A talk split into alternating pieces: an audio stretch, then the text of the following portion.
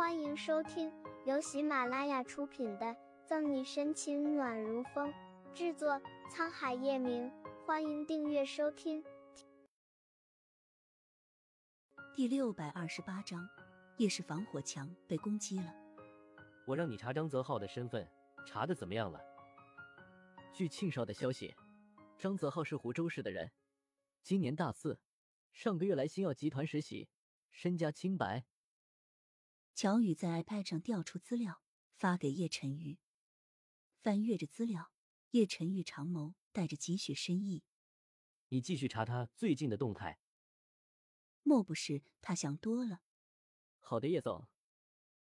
叶晨玉嗯了一声，便挂了电话，把手机丢在一旁，疲惫的揉了揉眉心。因为沈西的事情，叶晨玉这几日都没有睡好觉。现在见到他没什么事，才放下悬着的心。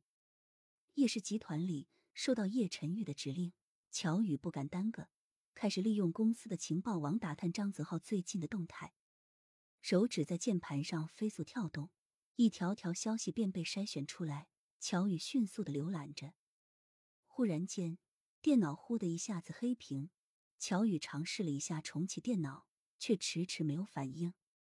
乔宇愣住。他站起身来，便让其他人来修理电脑，自己则坐在一旁稍稍休息了会儿。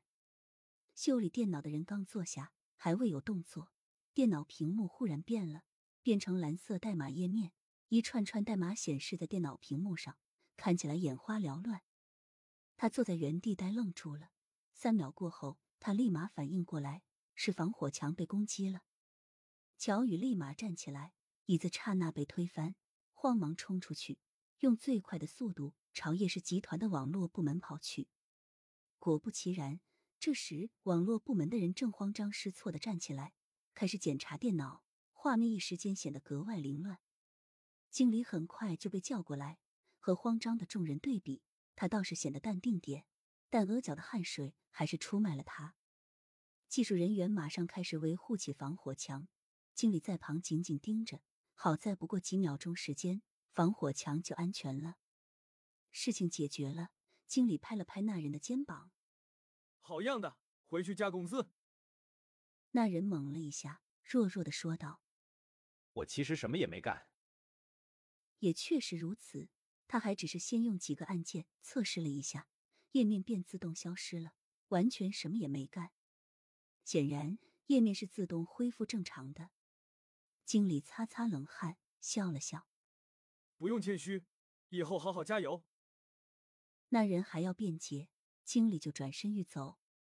另外一个技术人员则上前，诺诺问道：“经理，这次的事件还要报告叶总吗？”“不用了。”经理脸上闪过一抹异常，“事情也没有多大影响，几乎是马上就解决了，不需要上报了。”“好的。”既然经理都这样说了，技术人员也没什么担心的了。你得知道这件事，天知地知，你知我知。经理留下一句话，便挥袖而去。技术人员抿着唇，心里却想着：不告诉叶总，真的好吗？万一出了什么事情怎么办？怎么回事？等乔宇到网络部门时，一切都恢复正常了。乔。乔助理，技术人员被突然出现的乔宇吓了一跳，正要实话实说，又想起刚刚经理的话，便硬着发麻的头皮。没没事，就是电压负荷太大，网络崩了下，现在已经好了。网络崩了？乔宇狐疑的朝里面看了看，见一切正常，便没多想。你带几个人去检修一下各个部门的网络。以后绝对不能再出现今天这种事。这事是乔助理，我马上去办。见乔宇没有怀疑，技术人员忙不迭的答应。既然是小问题，乔宇便没有为难，回到办公室继续查关于张泽浩的消息。Rose 咖啡厅，左心言搅拌着手里的咖啡，精致的脸上端庄大方。苏总监，你们不是已经把卡偷出来了？怎么又不见了？对面的苏倩秀眉微蹙。那天我把沈西支走，卡是由李薇薇偷的，事情经过她应该最清楚。本集结束了，不要走开，精彩马上回来。